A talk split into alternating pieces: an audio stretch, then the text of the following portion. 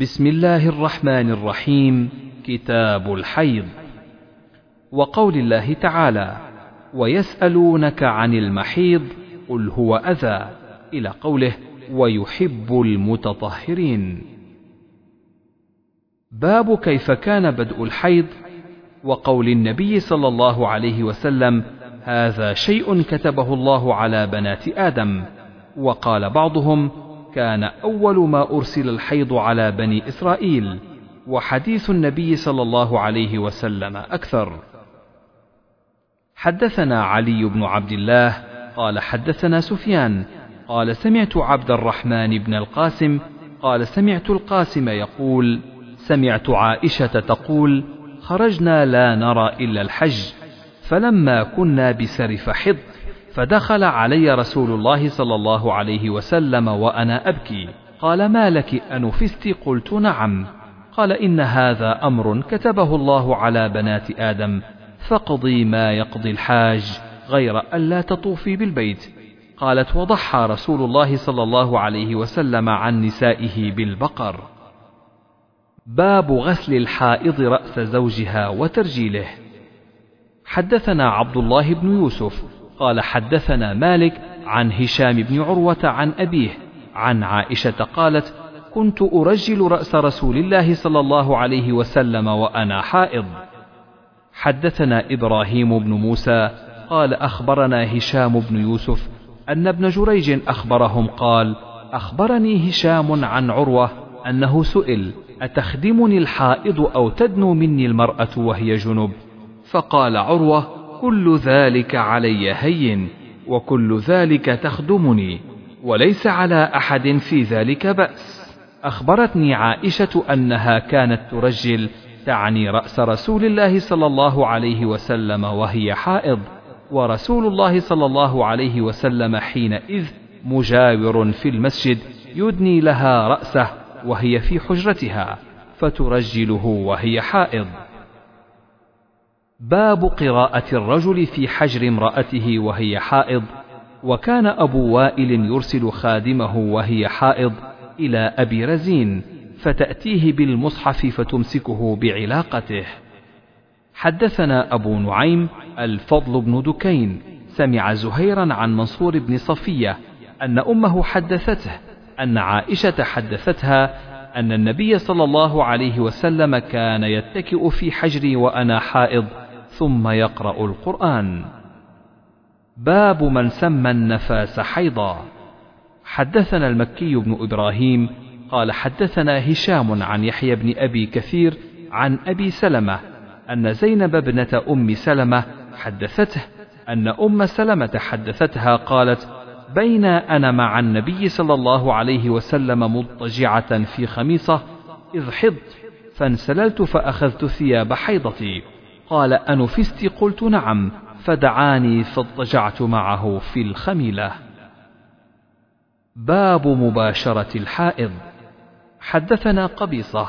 قال حدثنا سفيان عن منصور عن إبراهيم عن الأسود عن عائشة قالت كنت أغتسل أنا والنبي صلى الله عليه وسلم من إناء واحد كلانا جنوب وكان يأمرني فأتزر فيباشرني وأنا حائض. وكان يخرج رأسه إلي وهو معتكف فأغسله وأنا حائض.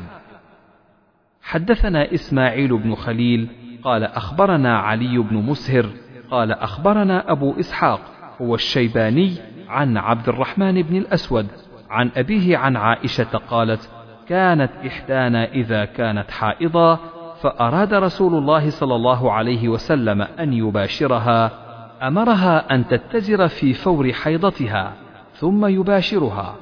قالت وأيكم يملك إربه كما كان النبي صلى الله عليه وسلم يملك إربه؟ تابعه خالد وجرير عن الشيباني.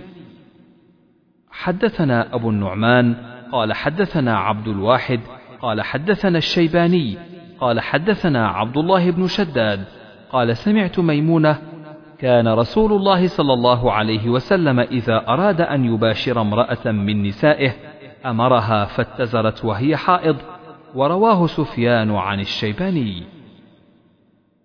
باب ترك الحائض الصوم. حدثنا سعيد بن أبي مريم قال أخبرنا محمد بن جعفر قال أخبرني زيد هو ابن أسلم عن عياض بن عبد الله عن أبي سعيد الخدري قال خرج رسول الله صلى الله عليه وسلم في أضحى أو فطر إلى المصلى فمر على النساء فقال يا معشر النساء تصدقن فإني أريتكن أكثر أهل النار. فقلنا وبما يا رسول الله؟ قال تكثرن اللعن وتكفرن العشير. ما رأيت من ناقصات عقل ودين أذهب للب الرجل الحازم من إحداكن. قلنا وما نقصان ديننا وعقلنا يا رسول الله؟ قال أليس شهادة المرأة مثل نصف شهادة الرجل؟ قلنا بلى. قال فذلك من نقصان عقلها. أليس إذا حاضت لم تصل ولم تصم؟ قلنا بلى. قال فذلك من نقصان دينها. باب تقضي الحائض المناسك كلها إلا الطواف بالبيت. وقال إبراهيم لا بأس أن تقرأ الآية ولم ير ابن عباس بالقراءة للجنب بأسا. وكان النبي صلى الله عليه وسلم يذكر الله على كل أحيانه. وقالت أم عطية كنا نؤمر أن يخرج الحيض فيكبرن بتكبيرهم ويدعون وقال ابن عباس أخبرني أبو سفيان أن هرقل دعا بكتاب النبي صلى الله عليه وسلم فقرأ فإذا فيه بسم الله الرحمن الرحيم. ويا أهل الكتاب تعالوا إلى كلمة الآية. وقال عطاء عن جابر حاضت عائشة فنسكت المناسك غير الطواف بالبيت ولا تصلي. وقال الحكم إني لأذبح وأنا جنب. وقال الله ولا تأكلوا مما لم يذكر اسم الله عليه.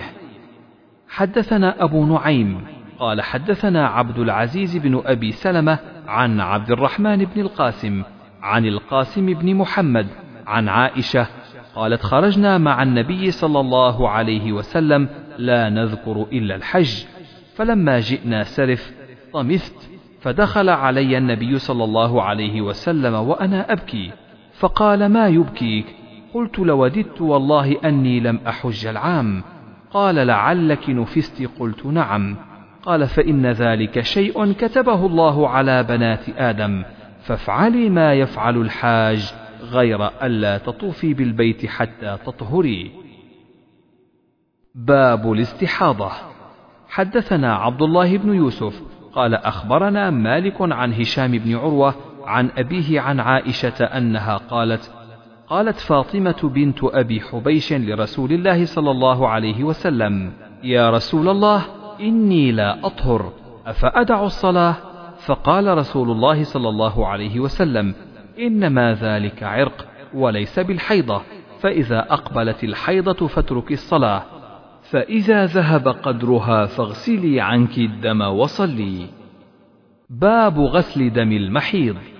حدثنا عبد الله بن يوسف قال أخبرنا مالك عن هشام عن فاطمة بنت المنذر عن أسماء بنت أبي بكر أنها قالت سألت امرأة رسول الله صلى الله عليه وسلم فقالت يا رسول الله أرأيت إحدانا إذا أصاب ثوبها الدم من الحيضة كيف تصنع؟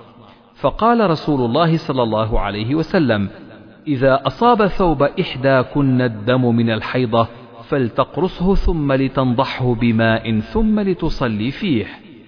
حدثنا أصبغ قال أخبرني ابن وهب. قال أخبرني عمرو بن الحارث عن عبد الرحمن بن القاسم حدثه عن أبيه عن عائشة قالت كانت إحدانا تحيض ثم تقترص الدم من ثوبها عند طهرها فتغسله وتنضح على سائره ثم تصلي فيه. باب الاعتكاف للمستحاضة. حدثنا إسحاق قال حدثنا خالد بن عبد الله عن خالد عن عكرمة عن عائشة أن النبي صلى الله عليه وسلم اعتكف معه بعض نسائه وهي مستحاضة ترى الدم فربما وضعت الطست تحتها من الدم وزعم أن عائشة رأت ماء العصفر فقالت كأن هذا شيء كانت فلانة تجده. حدثنا قتيبة قال حدثنا يزيد بن زريع عن خالد عن عكرمة عن عائشة قالت اعتكفت مع رسول الله صلى الله عليه وسلم امرأة من أزواجه فكانت ترى الدم والصفرة واطست تحتها وهي تصلي. حدثنا مسدد قال حدثنا معتمر عن خالد عن عكرمة عن عائشة أن بعض أمهات المؤمنين اعتكفت وهي مستحاضة. باب هل تصلي المرأة في ثوب حاضت فيه؟ حدثنا أبو نعيم قال حدثنا إبراهيم بن نافع عن ابن أبي نجيح عن مجاهد قال قالت عائشة ما كان لإحدانا إلا ثوب واحد تحيض فيه فإذا أصابه شيء من دم قالت بريقها فقصعته بظفرها. باب الطيب للمرأة عند غسلها من المحيض.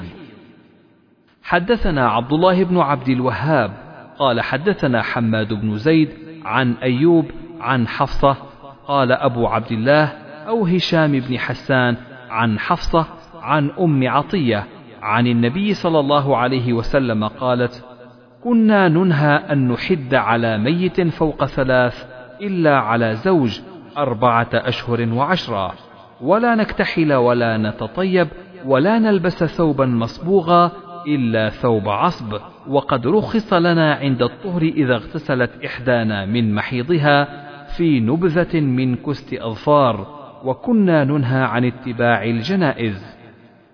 قال رواه هشام بن حسان عن حفصة عن أم عطية عن النبي صلى الله عليه وسلم. باب دلك المرأة نفسها إذا تطهرت من المحيض. وكيف تغتسل وتأخذ فرصة ممسكة فتتبع أثر الدم. حدثنا يحيى قال حدثنا ابن عيينة عن منصور بن صفية عن أمه عن عائشة أن امرأة سألت النبي صلى الله عليه وسلم عن غسلها من المحيض فأمرها كيف تغتسل. قال خذي فرصة من مسك فتطهري بها. قالت كيف أتطهر؟ قال تطهري بها. قالت كيف؟ قال سبحان الله تطهري. فاجتبذتها إلي فقلت تتبعي بها أثر الدم. باب غسل المحيض.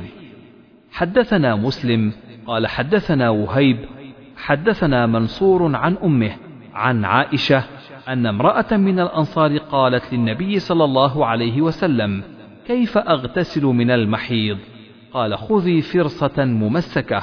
فتوضئي ثلاثا ثم إن النبي صلى الله عليه وسلم استحيا فأعرض بوجهه أو قال توضئي بها فأخذتها فجذبتها فأخبرتها بما يريد النبي صلى الله عليه وسلم. باب امتشاط المرأة عند غسلها من المحيض. حدثنا موسى بن إسماعيل، حدثنا إبراهيم، حدثنا ابن شهاب عن عروة أن عائشة قالت: أهللت مع رسول الله صلى الله عليه وسلم في حجة الوداع، فكنت ممن تمتع ولم يسق الهدي. فزعمت أنها حاضت ولم تطهر حتى دخلت ليلة عرفة فقالت يا رسول الله هذه ليلة عرفة وإنما كنت تمتعت بعمرة فقال لها رسول الله صلى الله عليه وسلم انقضي رأسك وامتشطي وأمسكي عن عمرتك ففعلت فلما قضيت الحج أمر عبد الرحمن ليلة الحصبة فأعمرني من التنعيم مكان عمرتي التي نسكت باب نقض المرأة شعرها عند غسل المحيض. حدثنا عبيد بن إسماعيل قال حدثنا أبو أسامة عن هشام عن أبيه عن عائشة قالت: خرجنا موافين لهلال ذي الحجة، فقال رسول الله صلى الله عليه وسلم: من أحب أن يهل بعمرة فليهلل، فإني لولا أني أهديت لأهللت بعمرة، فأهل بعضهم بعمرة وأهل بعضهم بحج وكنت أنا ممن أهل بعمرة فأدركني يوم عرفة وأنا حائض فشكوت إلى النبي صلى الله عليه وسلم فقال دعي عمرتك وانقضي رأسك وامتشطي وأهلي بحج. ففعلت حتى إذا كان ليلة الحصبة أرسل معي أخي عبد الرحمن بن أبي بكر فخرجت إلى التنعيم فأهللت بعمرة مكان عمرتي. قال هشام ولم يكن في شيء من ذلك هدي ولا صوم ولا صدقة. باب مخلقة وغير مخلقة. حدثنا مسدد قال حدثنا حماد عن عبيد الله بن أبي بكر عن أنس بن مالك عن النبي صلى الله عليه وسلم قال إن الله عز وجل وكل بالرحم ملكا يقول يا رب نطفة يا رب علقة يا رب مضغة فإذا أراد أن يقضي خلقه قال أذكر أم أنثى شقي أم سعيد فما الرزق والأجل فيكتب في بطن أمه. باب كيف تهل الحائض بالحج والعمرة. حدثنا يحيى بن بكير قال حدثنا الليث عن عقيل عن ابن شهاب عن عروة عن عائشة قالت خرجنا مع النبي صلى الله عليه وسلم في حجة الوداع فمنا من أهل بعمرة ومنا من أهل بحج فقدمنا مكة فقال رسول الله صلى الله عليه وسلم من أحرم بعمرة ولم يهد فليحلل ومن أحرم بعمرة وأهدى فلا يحل حتى يحل بنحر هديه ومن أهل بحج فليتم حجه. قالت فحطت فلم أزل حائضا حتى كان يوم عرفة ولم أهلل إلا بعمرة فأمرني النبي صلى الله عليه وسلم أن أنقض رأسي وأمتشط وأهل بحج وأترك العمرة ففعلت ذلك حتى قضيت حجي فبعث معي عبد الرحمن بن أبي بكر وأمرني أن أعتمر مكان عمرتي من التنعيم. باب إقبال المحيض وإدباره وكن نساء يبعثن إلى عائشة بالدرجة فيها الكرسف فيه الصفرة فتقول لا تعجلن حتى ترين القصة البيضاء تريد بذلك الطهر من الحيضة. وبلغ ابنة زيد بن ثابت أن نساء يدعون بالمصابيح من جوف الليل ينظرن إلى الطهر فقالت ما كان النساء يصنعن هذا؟ وعابت عليهن. حدثنا عبد الله بن محمد قال حدثنا سفيان عن هشام عن أبيه عن عائشة أن فاطمة بنت أبي حبيش كانت تستحاض. فسألت النبي صلى الله عليه وسلم فقال ذلك عرق وليست بالحيضة فإذا أقبلت الحيضة فدعي الصلاة وإذا أدبرت فاغتسلي وصلي. باب لا تقضي الحائض الصلاة. وقال جابر وأبو سعيد عن النبي صلى الله عليه وسلم تدع الصلاة.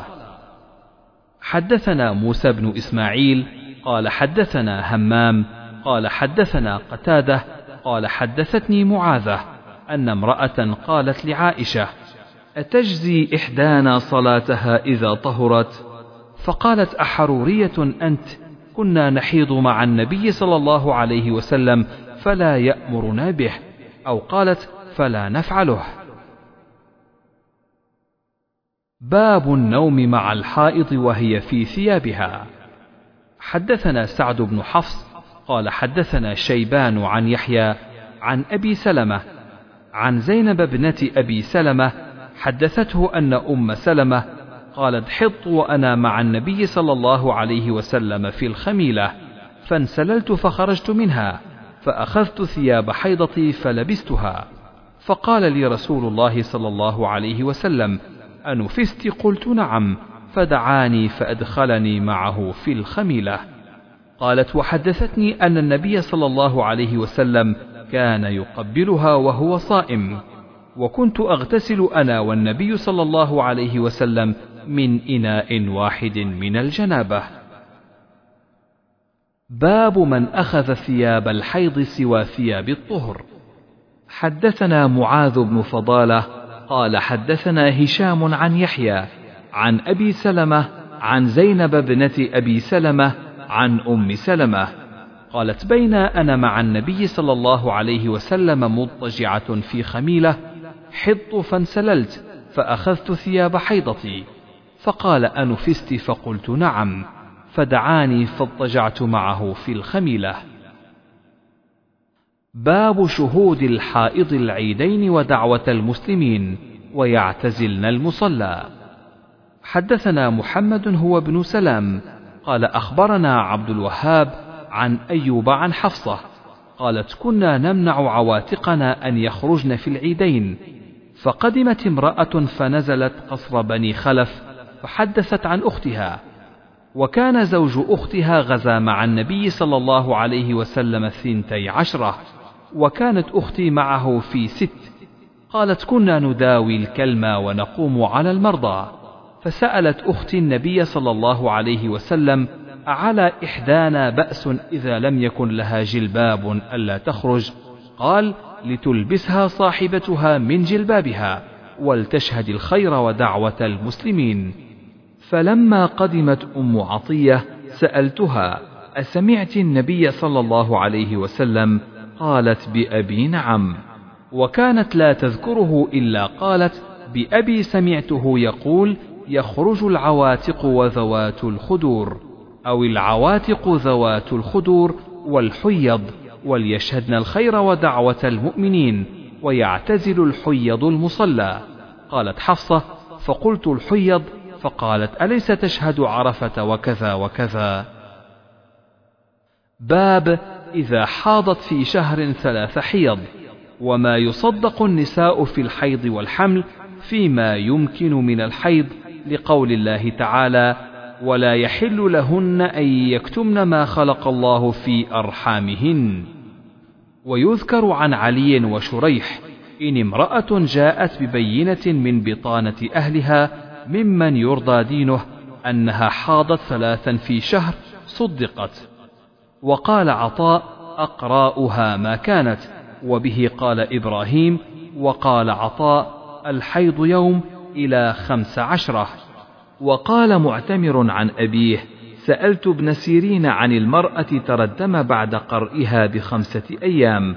قال النساء أعلم بذلك.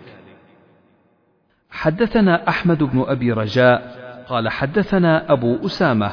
قال سمعت هشام بن عروة.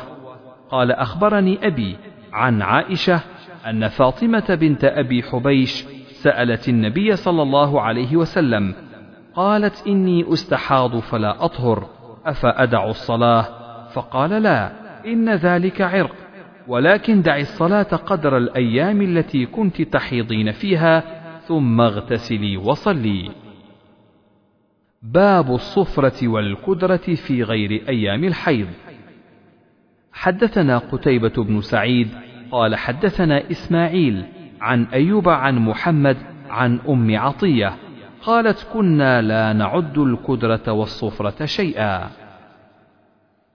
باب عرق الاستحاضة. حدثنا إبراهيم بن المنذر قال حدثنا معا قال حدثني ابن أبي ذئب عن ابن شهاب عن عروة وعن عمرة عن عائشة زوج النبي صلى الله عليه وسلم أن أم حبيبة استحيضت سبع سنين. فسألت رسول الله صلى الله عليه وسلم عن ذلك فأمرها أن تغتسل فقال هذا عرق فكانت تغتسل لكل صلاة. باب المرأة تحيض بعد الإفاضة. حدثنا عبد الله بن يوسف أخبرنا مالك عن عبد الله بن أبي بكر عن محمد بن عمرو بن حزم عن أبيه عن عمرة بنت عبد الرحمن عن عائشة زوج النبي صلى الله عليه وسلم أنها قالت لرسول الله صلى الله عليه وسلم: يا رسول الله، إن صفية بنت حيي قد حاضت، قال رسول الله صلى الله عليه وسلم: لعلها تحبسنا، ألم تكن طافت معكن؟ فقالوا بلى، قال فاخرجي.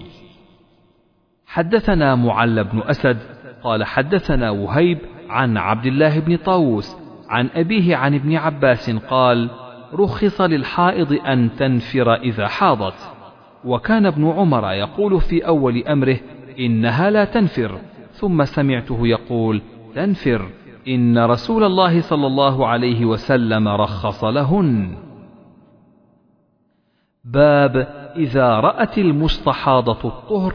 قال ابن عباس تغتسل وتصلي ولو ساعة ويأتيها زوجها إذا صلت الصلاة أعظم. حدثنا أحمد بن يونس عن زهير قال حدثنا هشام عن عروة عن عائشة قالت قال النبي صلى الله عليه وسلم إذا أقبلت الحيضة فدعي الصلاة وإذا أدبرت فاغسلي عنك الدم وصلي. باب الصلاة على النفساء وسنتها.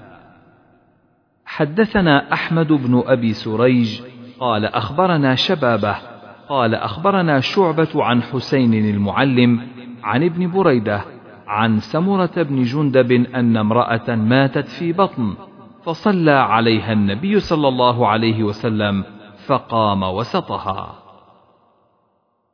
باب حدثنا الحسن بن مدرك قال حدثنا يحيى بن حماد قال أخبرنا أبو عوانة اسمه الوضاح من كتابه قال أخبرنا سليمان الشيباني عن عبد الله بن شداد قال سمعت خالتي ميمونة زوج النبي صلى الله عليه وسلم أنها كانت تكون حائضا لا تصلي وهي مفترشة بحذاء مسجد رسول الله صلى الله عليه وسلم وهو يصلي على خمرته إذا سجد أصابني بعض ثوبه.